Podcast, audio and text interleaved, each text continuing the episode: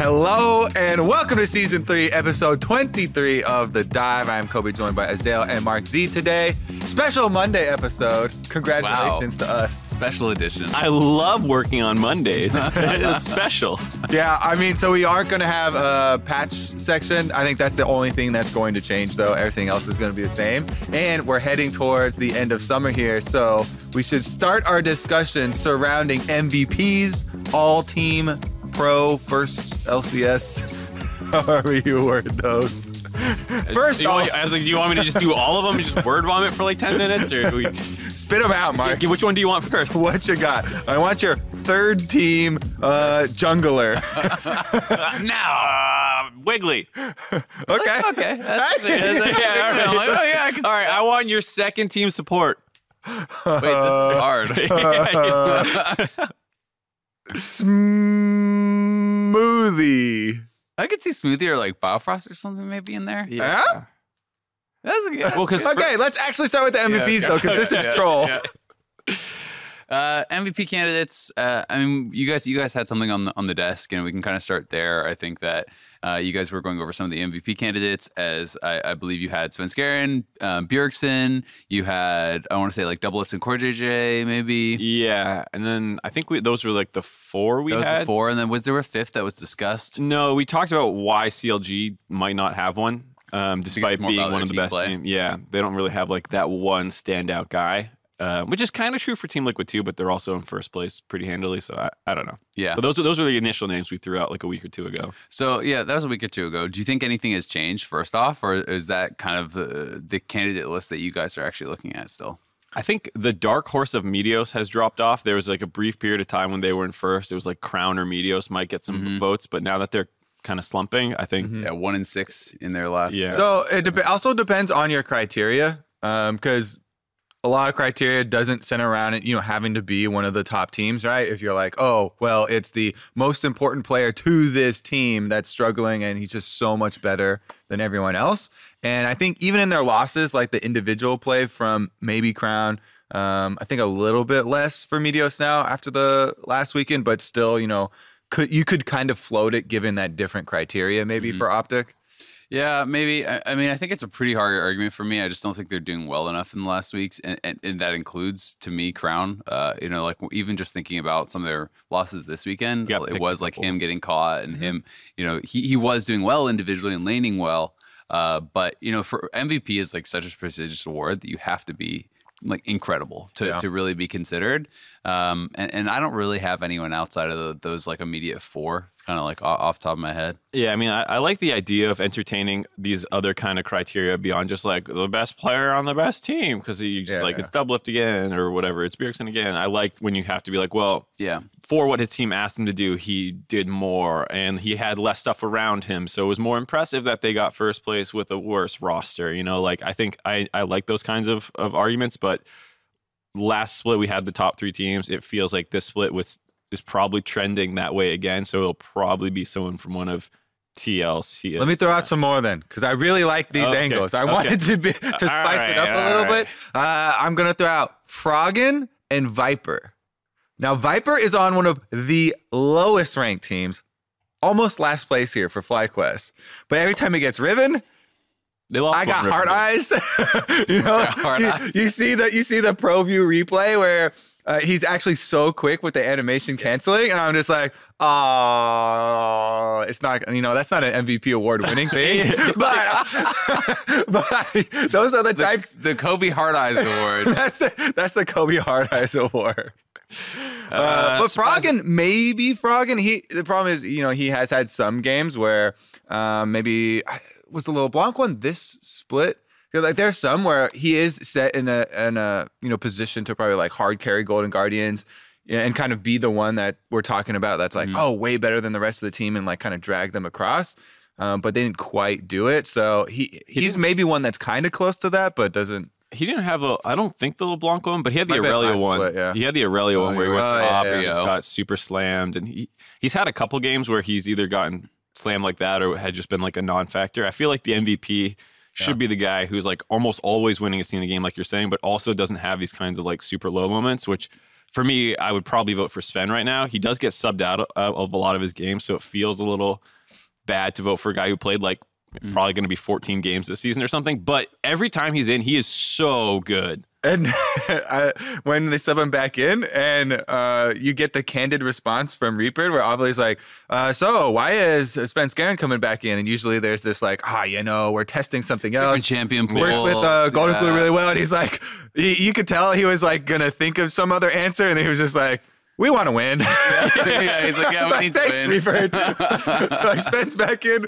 We need to win. And that game versus TSM, both Ablaze Olive and Golden Glue, who are on the desk, were like, oh, this game's boom. This game's super boom. And then, like, every time Sven just kept finding engages, they just kept gushing about him. So it's like when you have the other pro players all just like, I want to play with Sven. You know, like, you get that effect where everyone wants him to be their jungler. It's like, okay, that guy might be MVP. Yeah, and jungle is the role that's most polarizing, right? There's so much variance in jungle because there's constant decision-making, all these different points, especially early on in the game, where it becomes a completely different game based on just the individual choices of both junglers. So for him to have the consistency for this split, I think is actually crazy. Yeah. I mean, he's been definitely outstanding. I do think...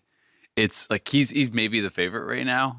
I think a lot of people have been talking about him, and I always think when there's multiple MVP candidates from one team, they're going to kind of, you know, cannibalize their votes, right? So if some people are voting for Doublelift, some people are voting for CoreJJ, you know, they're kind of pulling votes away from each other, and that does put Svenskeren in a pretty good position. Bjergsen has also been excellent, but TSM, I don't think, has looked as good, and maybe this is going to be something that is changing, you know, in the last couple of weeks, and they'll really pick it up. But when I think back to the end of spring and, you know, in their run where they were like 9-1 at the end of the split, like I felt like TSM looked so much better. And I think that, you know, Bjergsen individually has still been really good, but things have not come together for the team. And whether you want to like put that on him or the whole team as a whole or coaching staff or whatever, it's hard to know. But there are some of these games where he's in a good position and they aren't able to close, right? Like even just looking at the other side of the C9 TSM game, you know, the whole team was in a good position and they couldn't close. And at the end of the day, like if you're going to hold, you know, a Froggen or whoever, someone like that responsible for not being able to carry that game, then you have to, you know, look at Bjergsen a little bit and say, well, maybe you should have been able to carry that game when you're 4 dragons up and 7K ahead and all this sort of stuff. Yeah. All right. Well, guess the MVP votes not terribly changed from the last check-in, but we'll keep our eyes open for the next couple of weeks. Next one I wanted to go to is one that Mark is super excited about, the rookie of the split, which usually... because we have so few rookies, there's not a lot of discussion. But Mark, I'm excited about it just because Kobe likes to argue about things, and I like to argue about things, and I know this is going to start an argument. Let's get it. So Humo versus Fake God. Those are basically the two rookies people are looking at right now. Technically, Scarlet's in there as well, I believe. There might be one other, but those are the main two ones. And the argument that I'd make is... I think Fake God's actually more deserving of it for helping the turnaround and all this stuff with a team that's struggling. And I'm not saying he's the cause of the turnaround. You know, it's much more on Ryu coming in and amazing as well. But they win a lot with him. They're a legitimate positive win rate team making a push for playoffs with him in there when they were a 10th place team before. And I'm not putting all of it on him again, but Humo comes into C9, and every time a rookie comes into C9, the whole team shifts their play style to accommodate that person. And they just play around him like crazy. It happened with Blabber, happened when Licorice came in. Didn't really happen with Azael, but he's a support. And now, again, they did it with Contracts way back when Contracts was playing. They tried to do it with Ray when he would sub in. And, like, they bend over backwards to make their rookies feel at home rather than being like, hey, you should. And I think that's admirable, right? I think it's the right way to do it. I'm not criticizing it. I'm just saying, like, that makes the players look a lot better than, like, Fake God comes in. It's like, you're not getting any resources. We're going to make sure Bang plays well. And, like, you know, like, so that's why I'm like, you know what? Fake God probably doesn't get enough credit. And Humo played 3 Jace games. They weren't all great. He got a ton of resources in all of them and sometimes came out, like, completely flat in them. And then he had a great Aatrox game. I'll give him the great Aatrox. He got slammed with attention. They picked 3 losing lanes. And then he came back. And so you are a true believer in the lose lane win game. Sign me up. I want that weak side player who's like, don't worry about me, guys. How's Bang doing? I want him. It's definitely an interesting argument. And it's super easy to point at Kumo and be like, but what about these moments where he plays super well? Yeah. Like, there are so many moments where they do stick in my mind of the first Jace game that he had and then the last Aatrox game. Yes, the middle one, definitely a lot of improvements could be made in a couple of those games, but there are some big moments where, like, he plays really well mechanically, and then you're like, oh my god, that's so crazy coming from this rookie. And it's an individual thing, right? Yes, the team did try and get him gold early on, but in that moment it is just the individual performing. And then I think about Fake God games, and I have trouble having, like, recalling one of those moments, like picturing, that whatever the play. Fake God blank. You don't remember those? I don't know. Yeah, if that's maybe a personal problem for me, but I can't, like, picture one of those big moments. The biggest moments that I think of when I think of Fake God are his tweets, which are hilarious. Is that my factor in? I've started multiple memes with the win lane, lose game, and the opposite as well, and tilting broken blade. Yeah. I think he's a great contributor to the league. Huge entertainment value. And yes, Kumo only got these lane bully picks, right? Or got multiple Jace picks. And Nisqy even talked about it a little bit in the interview. He was like, yeah, he's great when he gets his champion. Mm-hmm. So, like, they're doing a lot of things to try and make him shine. But those things, I think, have worked. So, I think it's been a bit of a mixed bag with Kumo, right? Because they haven't won every game with him. 2-2, I believe, with Kumo. So, it's 2-2 on a team that is for sure better than 100 Thieves, right? And has been. And Fake God, it feels like. Yeah, all right. You got to look up all the matchups then that if you're going to go over these. So, he played 3 Jace games and 1 Aatrox game. Even if you just look specifically at the Echo Fox game, he got an insane amount of help in that game. Was legit Camp 4 nonstop. They're chain diving. Oh, so you might be 3-1. I might be wrong. Sorry. Okay. Yeah, so it's 3-1. He's only lost that just one. Just the Echo Fox game then. But that one was, like, pretty egregious to me as far as the amount of help he got in a matchup that, like, was picked for him. All these dives, and he's not even winning the 1v1. Like, he's not even ahead. So, like, I do think this is not to, like, dump on Kumo, but I actually am more on the Mark side as well, where I've been more impressed by Fake God overall. Just simply because the amount of help he's getting, and when you're playing Jace as his early game bully, and you're still down in farm, in most of the games, even in his first 2 Jace games, on average, he was behind in farm while getting Camp 4 with an early lane bully. And I think that Fake God hasn't had these highlight moments that have stood out in the same way, certainly. A lot of people are going to look to the Kumo, like the 3 Aatrox Qs that hit Smoothie over the wall. That was, like, super hype. That was super highlight worthy, and it's a really cool play. The Jace 1v1 against Impact, where he kills Impact, even though Impact could just flash a Shock Blast instead of not flashing Shock Blast. He has some good team fights too. Tower. Like, he's had some really big moments, but I do think it's impressive to see a player come out of solo queue and, like, play Academy for a little bit and then be in the LCS and actually be holding his own going even, because I think it's such a different style of game to play, especially when you're not getting a lot of jungle help, where you have to play, like, weak side of the map, like, understand where the junglers are to, like, not just be getting slammed. I think is pretty impressive.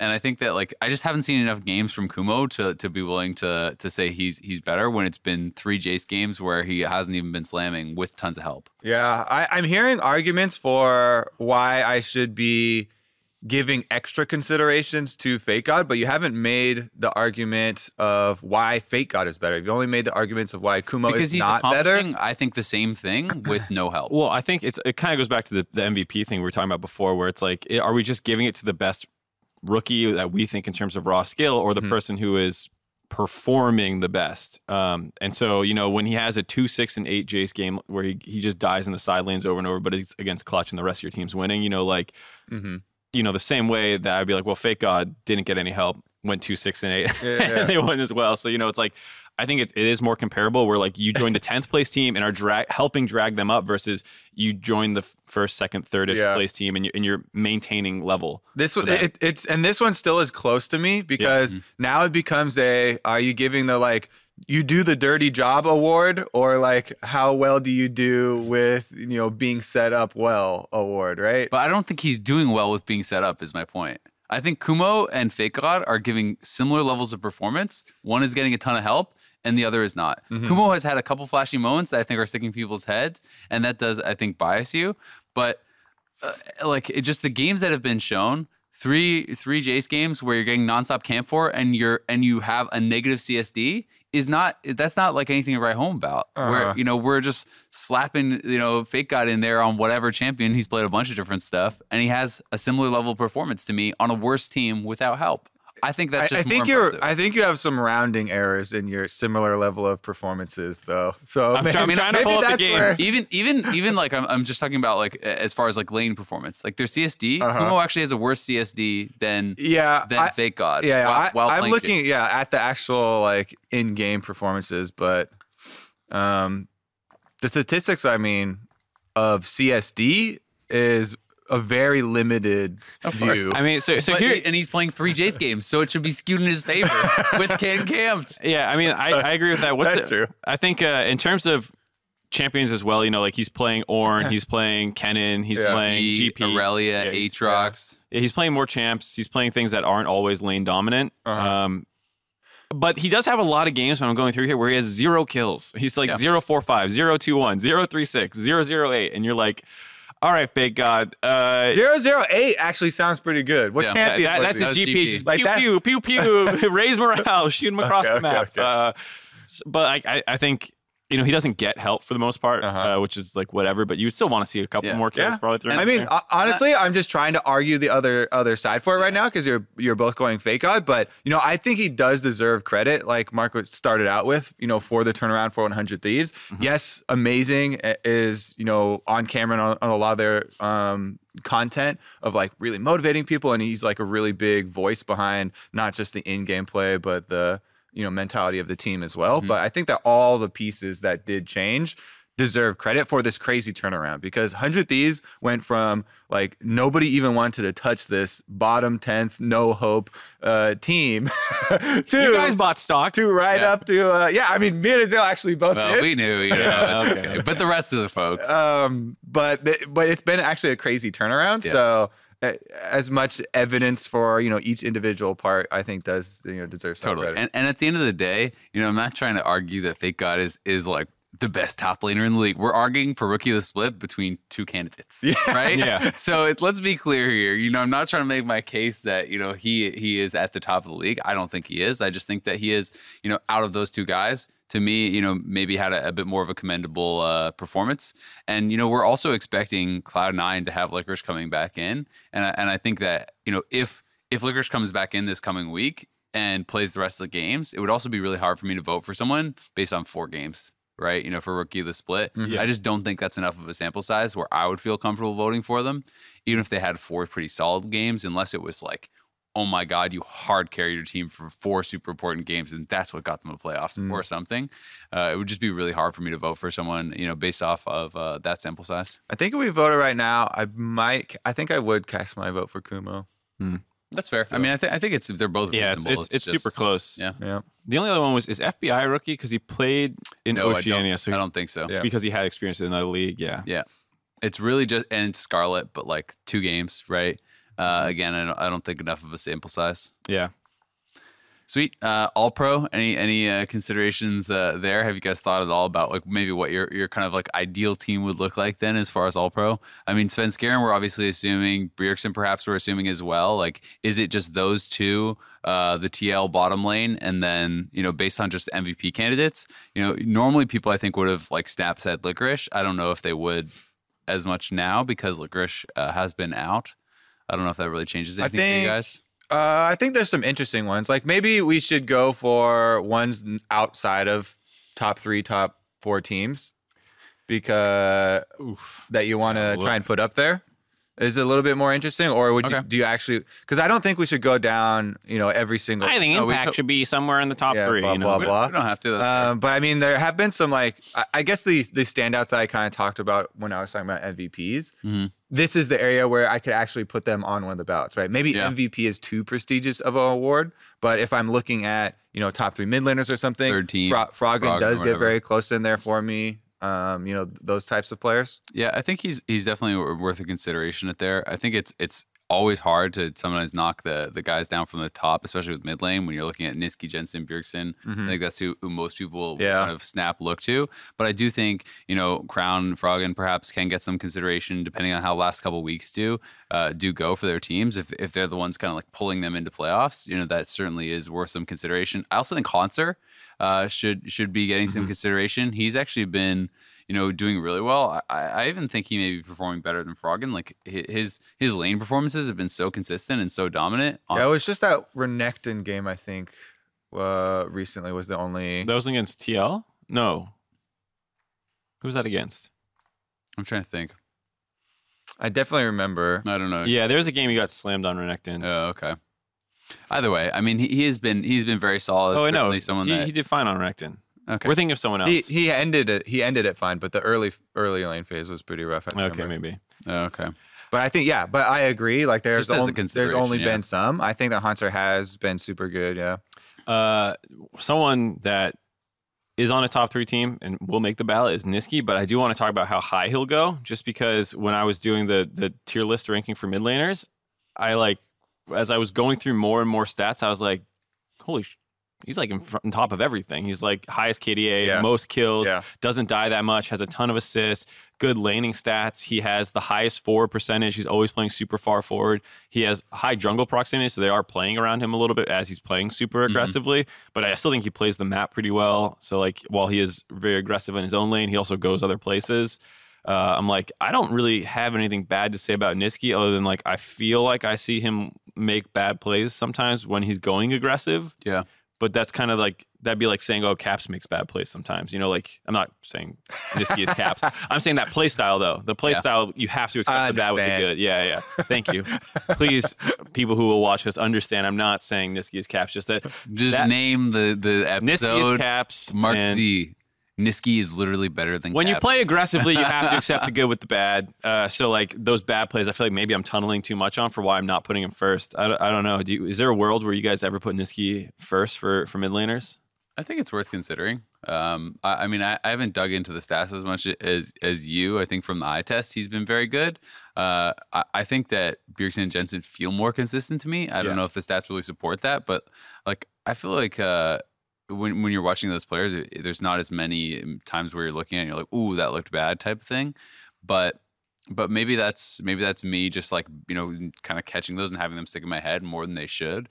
You know, if his performances are actually that consistent, you know, and supported by the stats, like I think he's been really good. I definitely thought he would be top 3 for me, but I hadn't put a ton of thought into who would be my, you know, number 1, number 2, number 3. And both Golden Glue and Ablaze Olive, I think they said Bjergsen and Jensen were their 2 votes as their like number 1 best mid laners in the league.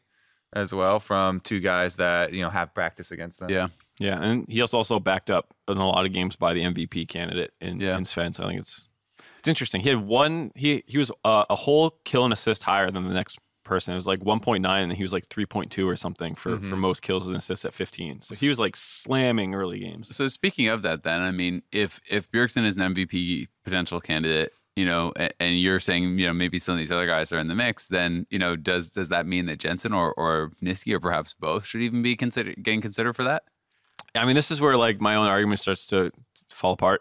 It was worth, like, all these stats. I'm like, wow, it's so good. Got him! But then what you're saying about, like, you know, Doublelift and CoreJJ, who gets the votes? I'm like, Sven. Sven gets my votes between Nisqy and Sven. And I feel like that's what would hurt him from a MVP-type discussion. And even some of like the first team votes potentially, whereas like Bjergsen has had junglers swapped around him. They've done a bunch of weird stuff with play styles, and I feel like he has consistently put forward stellar performances. Sometimes he hasn't carried quite like he should. That Rumble game was atrocious, and it's, you know, literally a day ago, so we're all still thinking about that. But he's had insane TF games where he roams all the time and like hard carries his team. So he still kind of feels like the favorite for me. I think one of the most difficult ones is going to be bottom lanes. Yeah. Because after Doublelift and CoreJJ, I think that's like the super easy part. In the top 3, they're not as hot. Yeah, it gets quite rough. And I know that there have even been some posts on like social media and stuff where like Doublelift is like answering on his stream and like he's like, I mean, there's like Sven And Biofrost kinda, is good. Yeah, and he kind of wanders off. Like, he picks off, you know, maybe one support or one marksman from some team or whatever, and then he's just kind of like, eh. Yeah, it's actually pretty hard when you think about it, because I think Sneaky and Zazel haven't been great this this year as far as like they've had some good performances. It's been weird to me, and it's like, when you play Sona Taric and that sort of thing, you're supposed to lose. But I've always felt like, and I'd have to dig into like actually like comparing the stats to the average, but it always feels like they lose by a lot more than you're supposed to, or a lot more than I'm used to seeing with some of the other lanes. And that has been a bit of a struggle. You know, Sven and Smoothie have had some good games, but for the most part, it feels like they play fairly defensive and like they have a really strong team around them. So like there hasn't, like, it's not that those guys shouldn't be candidates for top three, but yeah, I definitely agree. It doesn't feel definitive. Yeah, I think I would want Biofrost in my top three supports. Yeah, I've liked him a lot, and Doublelift and CoreJJ are my clear number one. I think Biofrost has actually been super good. Yeah, Biofrost would probably be my number two. CoreJJ, Doublelift are my number one, and then beyond that, I really would have to spend some time actually thinking about it, because it doesn't feel. What about Stixay as the other part of, you know, playing with Biofrost? I think that he's been really good. He's definitely improved a lot. Has he improved a lot to, you know, being for sure on your list, as sure as Bio is? I think maybe not quite as sure, but I think you know, both of them had a big bounce back, because I thought they were actually pretty bad in spring. Like, they were good last year, and then they for some reason really fell off, and I thought they were laning pretty poorly.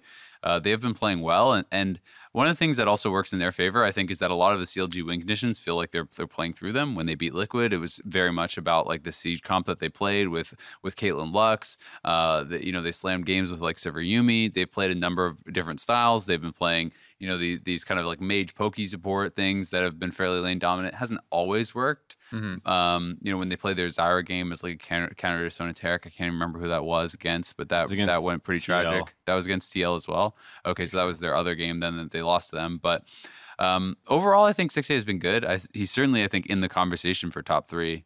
I think I would have him above like Sneaky for now. I do have Sven in there. But what about this? What about Bang?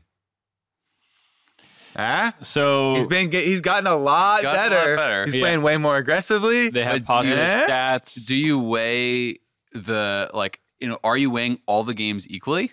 Or are you doing like looking? So you got to do all of summer. This is the summer. So it's all of summer. Award, then I think no. I think the start was too bad. Yeah.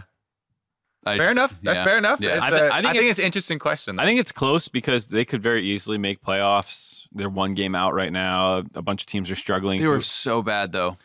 Before they made that swap, he was like averaging 1,000 gold down. He was terrible, but. And we're at a really weird point in the season where a number of things that were kind of assumed would hold are not. Like, Optic is slumping, Golden Guardians is slumping, and then you have FlyQuest and 100 Thieves starting to climb up. So, like, we're right at that weird inflection point where you're like, you can start making these arguments, but you really don't have a basis for it. Like, if you give me three more weeks of good Bang, like hard carrying, and they climb into playoffs, and he's their primary carry threat, it's like... Yeah. You probably should, but like right now it's ridiculous. Big if, though. Yeah, right now it feels ridiculous to say. And same with like Turtle. Like if they turn around, we all know Turtle's a good player, and if they turn it around and he's one of the big carries in the next 3 weeks that gets them into playoffs, like he probably did more in that shorter window to get his team into playoffs than maybe someone like, I don't know, if Arrow stays around and somehow Optic holds on to their spot. You know, like it starts getting tough. Yeah. But yeah, I think my top three for ADs probably right now would be Doublelift, Stixay, and Sven. And then Biofrost, CoreJJ, and I'm not really sure who my third would be for support. Okay. Yeah. What do you guys think? I think that's pretty... I'm pretty much on the same page. It's one of those ones where it's like, you go through a test, you know, and sometimes you're like, that question's tough. I'll get back to it. Yeah. You know, that's what this is. All right, let's move on to the playoff picture then.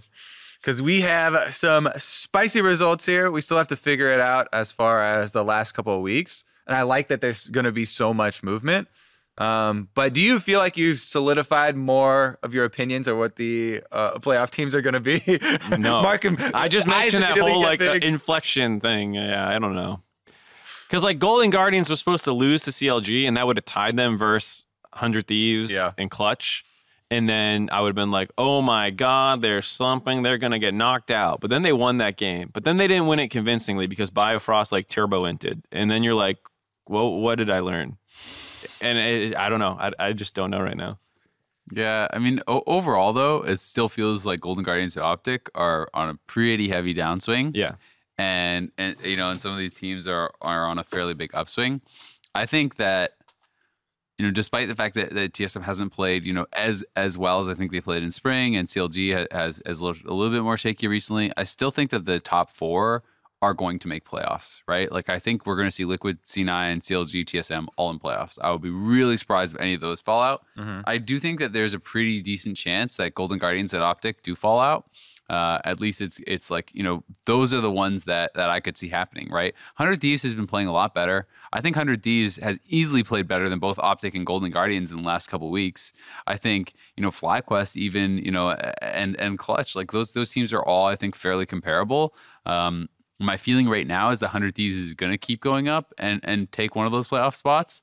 And then it's going to be kind of a battle probably between the Golden Guardians, like Optic, Clutch, and FlyQuest for the final spot. Yeah, so it's interesting your point about you're feeling the Golden Guardians and Optic are on a, kind of free fall right now. Yeah. Their schedules are more difficult than the other teams that you mentioned also, because both Golden Guardians and Optic have to play all of Team Liquid, C9, TSM, and then Optic even also has to play CLG. So literally all of the top four teams, and then they play each other. So Golden Guardians and Optic have to play each other. I bought Optic stock for that reason, because these games were supposed to be easy. It was Clutch, Echo Fox, 100 Thieves, and I think maybe there's one good. So you're a poor man in this. Oh, I am now.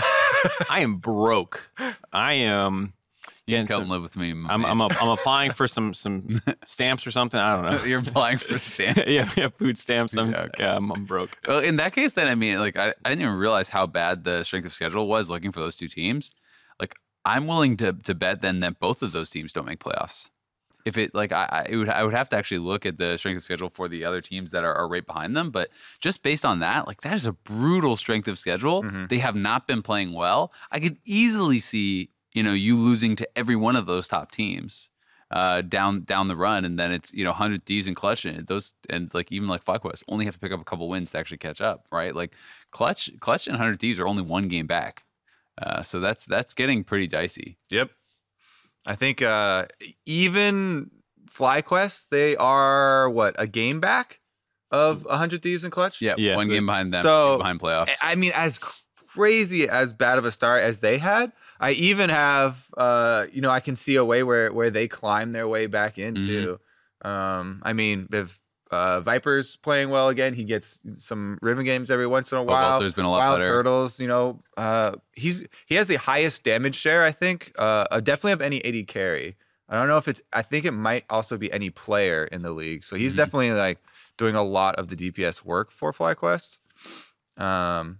So yeah, I mean, even they could try and make a run up. So it's definitely going to be super, super scary for all these teams as we get to the last couple of weeks, because until the last moment, there's so much movement that can happen. Yeah, it is pretty crazy. So I want to. So since we're talking about FlyQuest, I'm curious to hear your thoughts on Santorin, because I feel like he has been so absent this split. It feels like, even the games where they're doing well, like it's rare to see him even pressuring lanes or ganking. Like, he's picking the lease and Rek'Sai on stuff, and he just AFK farms. And like, what's the deal?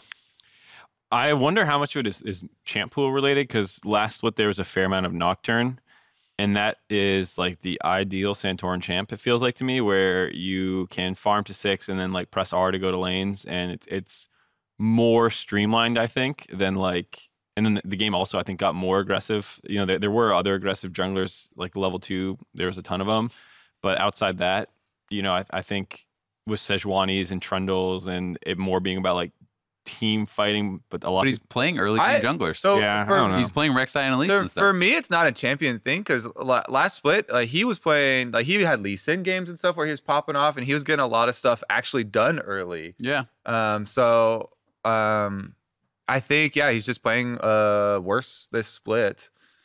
It's just weird to see such a remarkable difference, right? Like in the negative way. He was the only guy outside the top 3 to make all pro. Yeah, right? He was so good in spring. And jungler, like I said, like jungling is super volatile position and depends on a lot of factors. But yeah, it doesn't seem like he's had the same impact, especially in the early game, that he did in spring.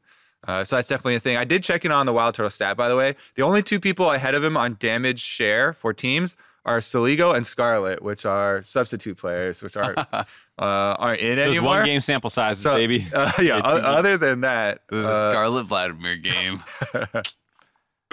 Yeah, that's pretty interesting. I mean, it's definitely, it's weird. Like, I can always understand it more when it feels like people are trying for the same things, but it's not working out as well. Like you're just not playing as well, or you're not executing the same way. But it almost feels like a lack of confidence, and maybe this is partially due to FlyQuest struggles and stuff. But when you're not even attempting the ganks and not even looking, it feels like not even really looking for them when you're picking these early game junglers. But you know that is something that I think FlyQuest, for them to actually realistically get back to playoffs, you know, we kind of need to see Santorin picking it up too, because while they do have maybe an easier schedule than some of these teams, they still have CLG, C9, and TSM left in their final 6 games. Those are really hard. And then you still have, you know, you have Clutch and 100 Thieves, who would be opponents who are above you in the standings and going for playoffs as well. So, you know, I do think FlyQuest would have to have like a major step up to be able to make that run, and it's a run that no one has ever made. I believe from where was it, like 2 and 7? Two and seven. Yeah. No one had ever actually made it back to playoffs before with that, because you've always needed at least 8 wins, and we even had Optic missed last split with 9 wins. Yeah, I don't think that I have pretty low hope for FlyQuest, because while they have picked up more wins and have looked better, I mean, I still don't know exactly what their win conditions are, because, like, yes, Viper Riven can just murder people sometimes and win you a game, but that's not, like, a play style for your team. That's like this one guy did something. Whereas, like, with 100 Thieves, for example, like, I know now that they mostly play through bot lane, and their top side's a weak side player, and Ryu roams and is very active on the map, and like, they try and snowball, like, their bot lane a little bit. Like, I don't know, like, what is FlyQuest? Like, what are they to you? I mean, that's an interesting setup right there, because they're playing each other this weekend. How do you think that they would match up if they were directly across from each other? Because I would say FlyQuest have the option of trying to attack Fake God on the top lane, get Viper ahead, snowball him, you get split push pressure, and Wild Turtle and JJ have been good in 2v2. So you would think that, but Viper actually the gank. Viper has the lowest jungle proximity of any top laner. They don't play around him. They give him Viper, and they give Viper Riven, and then they're like, "You're amazing at Riven. You don't need our help." And then I don't know what they do. Like, it's really weird that I don't like. I would agree. Like, Viper's your win condition. Give him the Kumo treatment, the Licorice treatment. Pick him what he wants and play around him. But they don't do that. To me, they're basically just a team fighting team. Because I don't actually think, like, I would be really curious to see, like, jungle proximity for Santorin compared to other junglers, but I don't feel like he's very active at all in the early game, so he's not playing heavily. It really feels like to any of the lanes.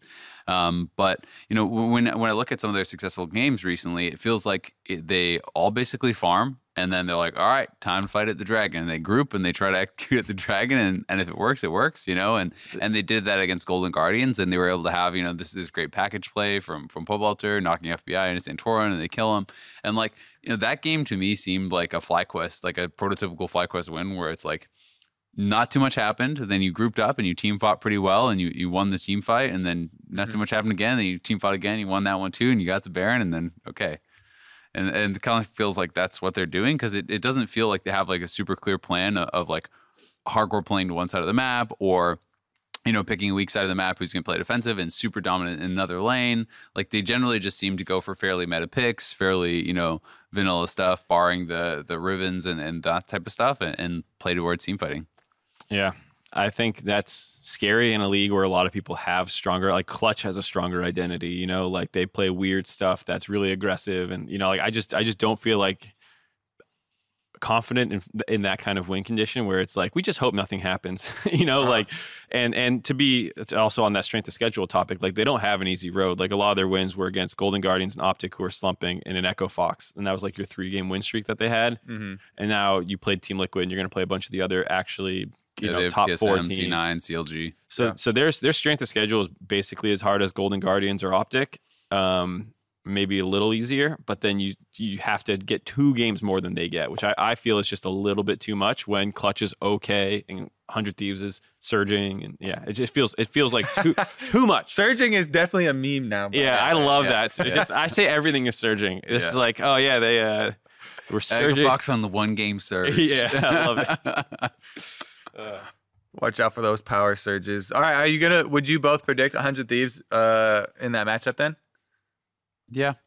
I think they've been playing really well, and the fact that they, actually had another pretty solid weekend after, like, it could have just been a blip in the water if they did their 3-0 and then they lost to 2 good teams and they never won again. But they came back and they had another strong weekend. So I'm actually pretty bought into the fact that they have made real improvement. And that they're, a legitimate team. I don't think that they're a top-of-the-table team, but I think this is a team that could definitely make quarterfinals. You're more excited for Clutch than for FlyQuest then? Because the back-to-back Kiana games for DeMonte, and his Kiana game in second attempt was actually really good. Yeah. And I had some really good ultimates with it. Seemed like he has a very strong hold on the champion already. And I kind of like that. I want teams that, especially that are at the bottom standings, to keep reaching for new stuff and get wins that way. I thought that was very admirable. Yeah, and I think they're the team to make the best use of any of these kind of patches that introduce a lot of new champions. Like, screw it, break out Alawi, one of you guys. Like, you have Huni, who wants to play aggressive. You have, they even got Cody's son on the... Yeah, Cody's getting in on it. Lucian lane for an aggro. And he also played Zed. Randomly. I don't want more of that, but I like the general feel. You liked it, but you don't want more of it. I like the idea of Cody's getting in on the experimentation and the fun. That specific one was a little... I didn't like the Sona game either with the no upgrading support item at all. All right, you know what, Cody? Stick to Zaya. What? You're going to say you liked it, and now he's supposed to be the stable guy. They have this crazy top half of the map. Not everyone could be crazy Kobe. Yeah. But he just said he liked it. Yeah, I was lying to myself. He changed his mind. I thought more about it. He wanted to like it. Lucian is within the acceptable spectrum of That's the crazy pick he's allowed. Yeah, he's allowed the Lucian. Maybe a Callista if it ever looks good. Oh, I'm fine with aggressive marksman. Yeah. So Callista has been getting picked in LCK and some LPL even as well too. So maybe we get to see some. I think there's a lot of supports right now that pair really well with it. Yeah, definitely should give Clutch some tips. What about the CLG C9 game? Dun dun dun. This should be pretty important. I'm really excited to see if Licorice is going to be back. Right, that has been I think on a lot of people's minds, and I think originally people were assuming, oh, Licorice will be out for a week or something like that, and then he'll be back. But he's taking a couple weeks off. I think it's important to take that time off for your health if you need it. I actually talked to Jack this weekend, and he said that he actually hurt his wrist rock climbing. So. So it wasn't computer related, I guess. Or that could weaken it, and then maybe the rock climbing triggered it. On the one hand, I think that's good to hear, because a rock climbing wrist injury, I would think, would be less repeatable. Less repeatable. Yeah. Well, because you just stop rock climbing. RSI, right? Repetitive strain injury, which is what Licorice was talking about in his posts. Mm. I've seen him for the last 1.5 years or 2 have those things on all the time everywhere he goes. So it's probably both. Yeah, I don't think it's just rock climbing. Yeah, it's probably both. And so I'm sure it's well, my wrist hurt. Well, don't go rock climbing then, dum-dum. And then he went rock climbing and made it worse or something. So, I understand where Jack's coming from a little bit. It can also be tough because it's one of those situations where, I can see the point of view of, oh, okay, if it's sore, maybe you should strengthen your wrists or something. You should work on that. And years ago when I had a lot of back pain, they're like, well, go work out your back, and then that actually helps alleviate a lot of action. Sure. So I could see that thought process. But it was kind of an interesting conversation just talking to Jack, because it was the whole idea of he was saying, well, he already feels like he's fairly strict with the team as far as what he allows them to do, and he was like, I don't know if it's a good idea. Should I let them go rock climbing? But he didn't want to be too strict, and it kind of brings you into this idea of how strict is reasonable in the world where there's multi-million-dollar investments in these teams and multi-million-dollar sponsor deals associated with the success of your teams. Are we to the point now where it's nope, You can't go out. Nope, you can't go climbing. You're not allowed to go skiing. You're not allowed to go jump out of an airplane. You can't, you know, like there's things where with professional athletes where they have all these different activities that they're essentially banned from. Even like off-season sports or playing other sports are often banned from, and these types of things to like prevent injuries and protect the team's investment. Mm-hmm. Do you think we're kind of like at that point now in esports? I think it's interesting. Because we also had this discussion when way back when Riv first started with his motorcycle. Oh yeah. And we started to be like how advisable like are we gonna let the casters like do like dangerous activities like that? Mm-hmm. So I would err on the side of mode of transportation. Yeah. I would err on the side of like we're not quite to the super strict level yet, but I think it can depend because, like, with the example of off-season stuff, like, I know a lot of teams are not happy with, like, the NBA summer leagues or, like, well, the NBA teams are not happy with those kind of pickup summer games and league things that some of them do because they risk, like, oh, I just signed LeBron for $30 million a year. Yeah. And then he blows his knee out dunking on someone in, like, a high school gym, and you're like, okay, thank you. Yeah. So, like, I know that was a situation when those summer leagues started picking up a lot that people weren't comfortable with, but it's out of season and technically you can't stop them. But like once you're in season, it's like you are really stopped from doing anything that is dangerous on your body. You know, so like, yeah, you can go out and enjoy picnics and stuff like that. Like, you know, like, sit in the park. Go, watch the we're not saying you can't do anything, but you can't do this very large spectrum of things. That's not okay. So like, you know, I know that I'm pretty sure they're not supposed to go, wow, I forget what it was. There was an example I heard before that someone was stopped. For pro sports or esports? For pro sports, where it was a basketball player and they didn't want him to hurt his knee or his leg. So there was something like swimming is one that they're like, oh, always go swimming. Swimming is great. Swimming's super encouraged for like if you want to work out and do something fun. But I've heard people being banned from golf, from doing other pickup sports. I've heard a lot of other pickup sports you're banned from. There was a really specific one. I think someone liked doing gymnastics. I think that's what it was. There was a basketball player or something that liked doing gymnastics and he got banned from it because it was like, we don't want you to like land and screw your ankle up or something. I just like the image in my head of LeBron and Shaq just sitting down at a picnic in the park on this like tiny little picnic blanket and like pulling some sandwiches out of their little picnic basket. Like, oh, yum, yum. I'm having so much fun here out at the picnic. It's the only activity remaining to them. Yeah, maybe it was volleyball. I remember there was something that one of the players like enjoyed doing on the side on like when on his off days, and the team made him stop doing it. I mean, there's all kinds of restrictions, and not that maybe everyone adheres to them, but things along the lines of also, you know, like curfews are certainly a very real thing during the season and on road trips and all this sort of stuff. Some teams try to restrict their players from drinking or doing any of these things, like adhering to strict nutritional codes and, you know, all these sorts of things that it's like, I don't think we're at that level yet, but it is interesting. Like if I'm paying Doublelift $1 million a year and my team's success is completely dependent upon him, you know, at what point is it reasonable for me to be like, all right, Doublelift, you can't play any other games, you know, or like your wrists are like, yeah, your money makers. Yeah. You're not allowed to do any of that other stuff. I mean, it's something that is very real in a lot of things, not just other sports. Korean pop stars, I know, like they cannot drink, they cannot, you know, have boyfriends even or girlfriends. They cannot, you know, there are so many restrictions. They have that based on that's for their image. That's like you're not allowed to date anyone because then our millions of fans won't be interested in you. Yeah, I mean their reasoning is like you don't have all complete focus on your work, but yeah, we know what the real reason is. But it's the same idea of this person is such a valuable person, and you have so much of an investment in this person. How much do you get to control of what that person can do? And it's not like direct control, but it's like, well, if you do these things, then I will no longer, you know, pay, you know, you won't be employed. And so then the pull becomes like, how many restrictions are someone like Licorice or Doublelift willing to accept before they say, fine, fire me. Another team will pick me up and they will let me rock climb. They will let me go out. They will let me, you know, something like that, right?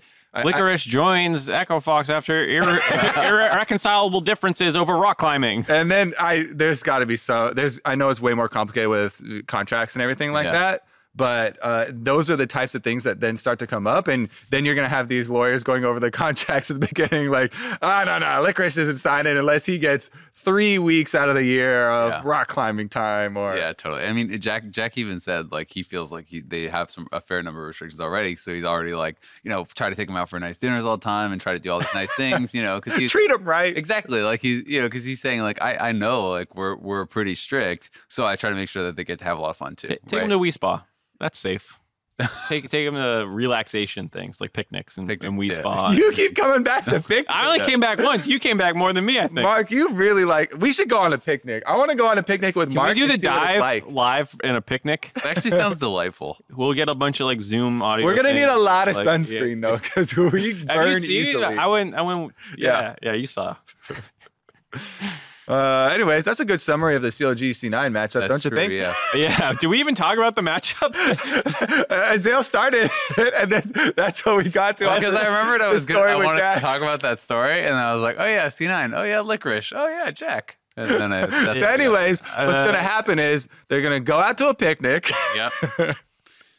And then Licorice is going to see if he can convince CLG to go rock climbing and hurt their wrists. Actually, it's funny because I know a lot of the other...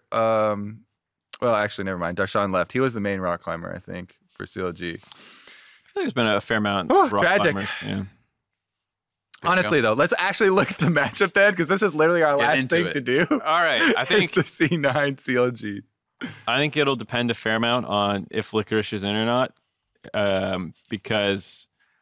he lost all his energy. He was so happy talking about picnics. Like, now he's like, all right. I think the Licorice thing is, like, could be there. Maybe you won't be there. Rune, as much as he's been good, I'm not a big Rune fan. Like, in terms of how good I really think he is. I think Azael is. I know Azael is. We're on opposite sides of that. I think he's fine. Don't get me wrong. I think he's an upgrade over Darshan and all that stuff. But I don't think I've seen the upswing in CLG come from him directly.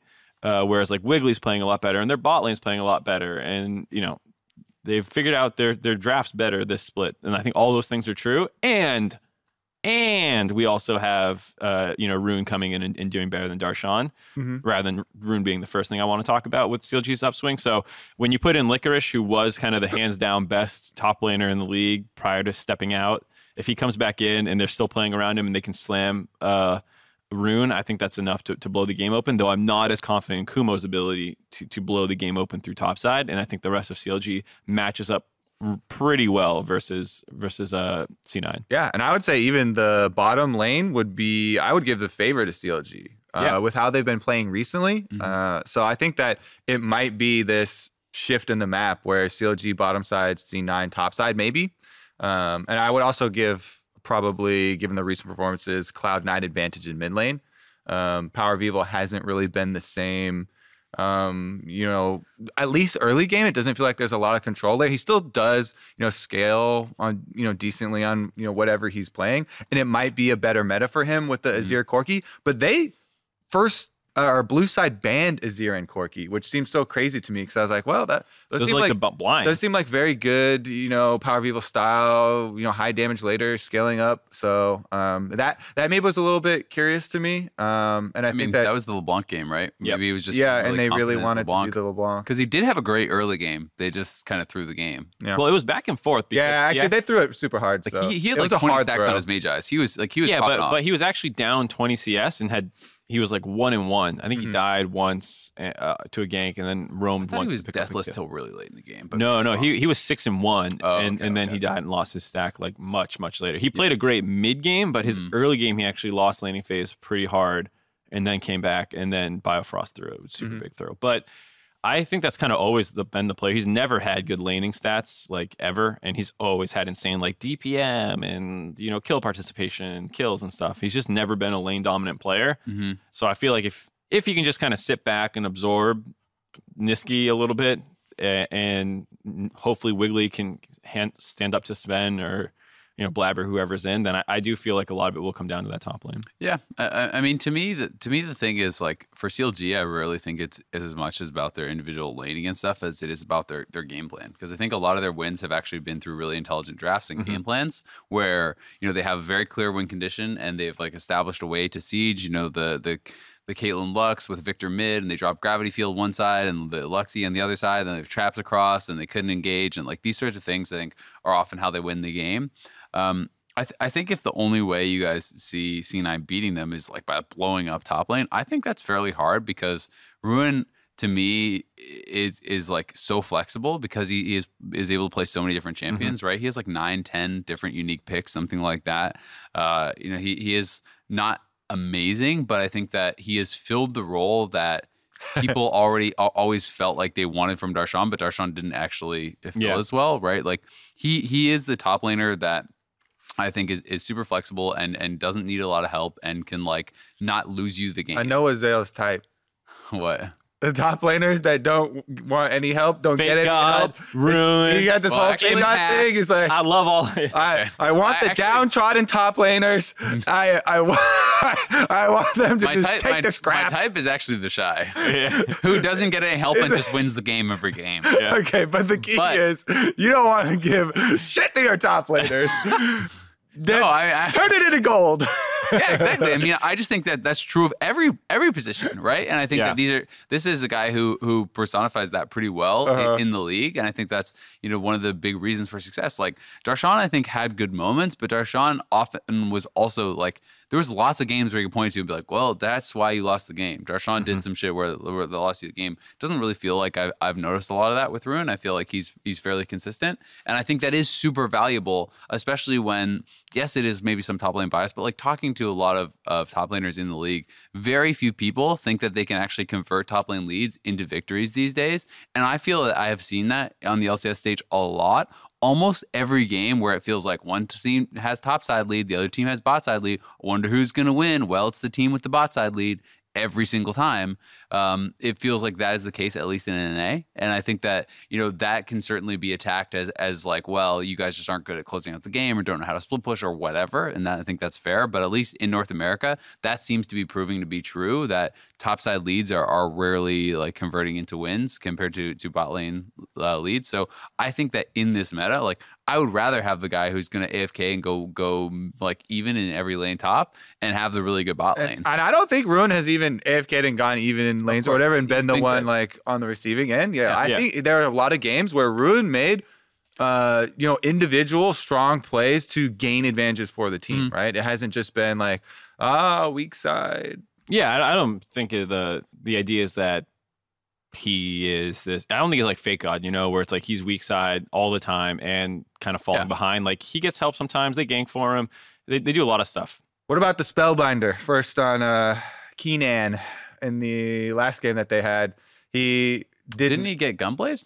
Yeah, second, whatever, before Zonya's. Oh, so a lot of players are actually delaying Zonya's on Kennen pretty late. Cause a lot of players, not for Spellbinder, but usually Morello's is coming in second or something along those lines, or even Deathcap before Zonya's. Yeah. I personally don't like it. I don't think it's worth the trade-offs because I am seeing too many team fights. And this is something I've seen across the world where people skip their Zonya's and then they run in and sweet, you have more damage, but you die before you get your full ultimate off. And like Kennen ultimate, yes, it is tons of damage, but it's also a zoning tool. And being able to Zonya's out of that, they can't just like then run through you, right? So it's like you're creating so much space in the fight that I almost always feel like Zonya's second is right. But I mean, yeah, my take on it was if you're going to go that route, you have to have very good coordination with your team. You cannot have a missed timing on your engage. Like you're basically taking out all of the margin for error. Like I can see it being super good, right? And you know, you have that scrim game where you get the engage and boom, Kennen is in there with the Spellbinder popped and the Gunblade popping off. And he just melts everyone. You're like, oh my God, why would I ever go Zonya's? I could just kill them all, right? But then you're removing so much of the margin for error. Like, oh, you were a half second off on someone else's positioning. Or someone CC'd you before you got the flash in the middle. Or you were waiting in the brush and all the other team came there and the rest of your team was not there. So you get annihilated in 5 seconds. I agree for the most part. Like, I'm a huge fan of Zonya's, but in certain situations where like he got a fair amount of help in that game and they kind of blew his lane open with the LeBlanc and some roams, I believe. So he's in a side lane versus Aatrox and he kind of, I think it was like I want to actually become like a big threat on my own, not just like be then I'm saying you have to be, you have to have that good timing with your team then, you have to execute. It just puts more pressure on. Right, I agree. But then like the way that game broke out is like, well, then they just like, They're kind of, they want to split the map. They want a 1-3-1. Then they group up a little bit too much, and his TP comes in late, and Biofrost is already dead. And then the enemy team has Baron, and then you're just 5-man defending Baron the rest of the game. It makes it look terrible. Whereas, like, if they just didn't throw that one fight with Biofrost, and they're just splitting, and this Kennen is more annoying because Xyonia's does nothing in a split push situation for the most part, unless like you're trying to 1v2. Or I'm not like super. I don't super agree with that. Like Xyonia's when you're going up against Renekton, it was actually Aatrox. So right, Aatrox and Lee Sin, right? When the two people that are going to come to you are physical damage, I actually feel like it's just really strong. I agree, but you've already won. Like they blew that game open through topside. Like they were 7.8k gold ahead. They were slamming. It was a lot of the gold was on the LeBlanc, but I think the Kennen at that point in the game was also very strong. And I can appreciate wanting to force the 1-3, because that was their win condition, was 1-3-1. It wasn't group up and team fight. So I can appreciate not going for the item that makes your team fight better to try and achieve this other win condition more. But I mean, it's all kind of speculation, because it wasn't like, oh, they grouped up and he started dying in team fights too quickly. It was like, yeah, of course. I mean, it's a minor point. Just in general, I like. It's not that these other builds are horrible or anything. I just am a big fan of Hourglass. Or at the very least, if you're going to delay Hourglass to third, I like when people buy an early stopwatch, right? And there's so many games where people do neither, and they have their Morellos and their Gunblade or whatever, and they don't even have a stopwatch, and you go into a fight and you die, and it's like, it's just not worth the cost. It's just so valuable, I think, to have that just for the potential in a team fight that can decide a game a lot of times. Like those 2-item mid-game team fights can mean Baron, right? So I just think it's worth the investment to at least have a stopwatch. All right. You ready for some Twitter questions then? Sweet. I actually sent out a tweet this morning right when we were about to start this, because it is a Monday episode, and I got one I did really like from Shawnee G13. If you could send 3 teams to Worlds from North America, excluding TSM, C9, and Team Liquid, which teams would they be? Well, CLG's in there. Yeah. CLG's in there. I guess it's CLG, 100 Thieves. In the world? We're saying we think that 100 Thieves is gonna be top 6, and Golden Guardians and Optic are going down. I'd almost say like CLG, 100 Thieves, and then who's our third? I don't know. So, you guys disagree with those two. Are other regions in the world doing this too? Or are they going up against IG? I mean, it doesn't matter, right? You're like, sending them to Worlds, all right? Because part of you would almost want to say like team like Clutch. All right, there you go. I mean, I don't think we have to all agree, because. Well, my reason is just like, okay, CLG is pick up the new champion, and they're gonna win some games. Yeah, they'll be fun. They'll be interesting. Because if we're just gonna get slammed, I'm like, I don't want to send Golden Guardians. In the world is sending. Yeah, like if I would send CLG because they're our best bet. Maybe 100 Thieves because they're doing better. But then at that point, like, so you're just skipping right over Golden Guardians and Optic. Well, right, because I don't think they're just. I think they're on a losing streak. Kind of boom. I think they're kind of boom, and I don't think they bring anything unique to a world stage. Like I don't think when you go up against the best teams in the world, that playing a style that is pretty standard and not even. We're looking for budget Cloud Nines here, Kobe. Yeah, we're looking for budget Cloud Nines. We're looking for misfits. Like these teams that can't play standard and win. What about Viper then? Send Viper's ass there. Put that Riven on the. Put him on another stage. Team, then do it. I just don't think if a normal play style is getting you 500 record in NA, it's not gonna do it at Worlds. I want something fun and interesting and can maybe Kiana some asses.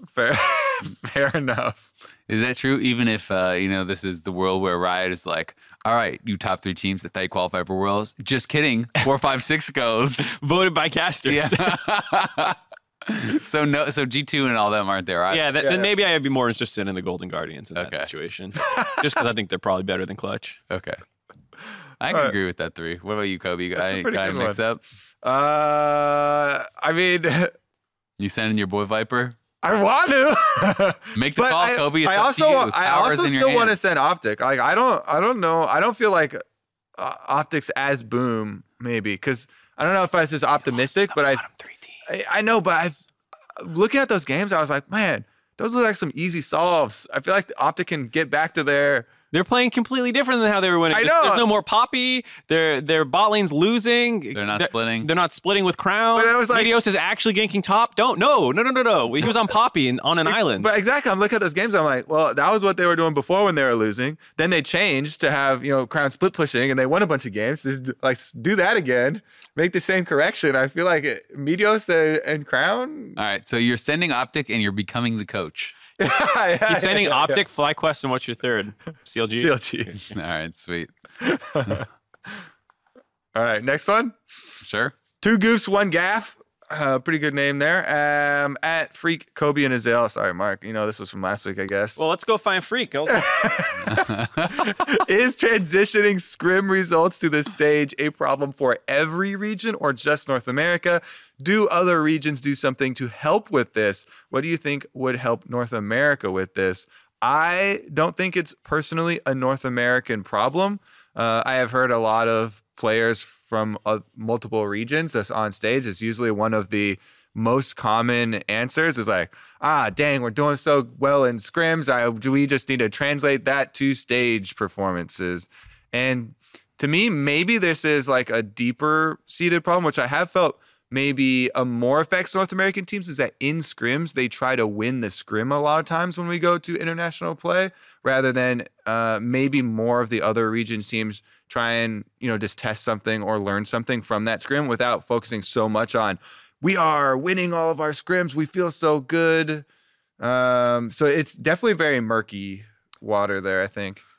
The one I would largely agree. The one exception I can think of is like that TSM 2016, 2017 era when they were representing us at all international events, and everyone would say that they're pretty good, and you'd hear good things about their scrims. They just would never translate. Mm-hmm. And every time you watch that team play, they felt like almost like, you know, terrified to play the game, and they would just be so passive and so reserved. And I think maybe that was the one example where it's like it feels like the pressure of the moment is getting to this team. But other than that, yeah, I think every team feels like they play better in scrims than they do on stage. Yeah, you know, kind of going along your line about maybe playing sometimes too much to win scrims. I don't know if this is just a North American thing, but I talked to Grabs after Riff Rivals, and like doesn't really matter what team he was talking about, but he was talking about scrimming a team, and he was saying that they set up the scrim block with them, you know, and the other team literally played the same 5 champions in every single game of the whole scrim block. And, you know, and he to him, he just thought that was absolutely a waste of time. He's like, what are you even doing, right? And he said when they got to like the third game, they locked in the exact same thing for the third time. He said he was actually pissed because it was like this idea that you're just wasting our time. Like we're supposed to be learning here and experimenting and trying things and figuring out what's the best and blah, blah, blah. And like that's how he saw it. So I do think at least, you know, for that one team, that is an example of like, hey, you know, you had an opportunity to play against the MSI champions here. Maybe try some stuff, see if it works, right? Yeah, I think a lot of people get into this mindset where, and I can understand it, where it's like, well, we want to work on our shot calling or our objective control, and we don't want to mess around with picks right now. We're trying to work on a different part of our game because there's not just the pick ban phase. And then sometimes that probably locks people too much into like, we're playing G2, they'll punish all our mistakes, let's play our normal stuff and see what they punish kind of thing. And then you don't try any new champions, and mm-hmm. I feel like that can happen pretty easily for teams where you get locked into that mindset of trying to improve this one thing and ignoring pick ban. Mm-hmm. Yeah, definitely the case. I think that's going to do it for this episode of The Dive. Next week, we will be back with the usual Wednesday afternoon because these guys won't be doing Twitch Rivals next week. So until then, we will see you guys next week, and be sure to tune in for LCS Week 7. It's going to be a good one. We got some big matches coming up. I will not be there. I'm going on vacation. Peace out.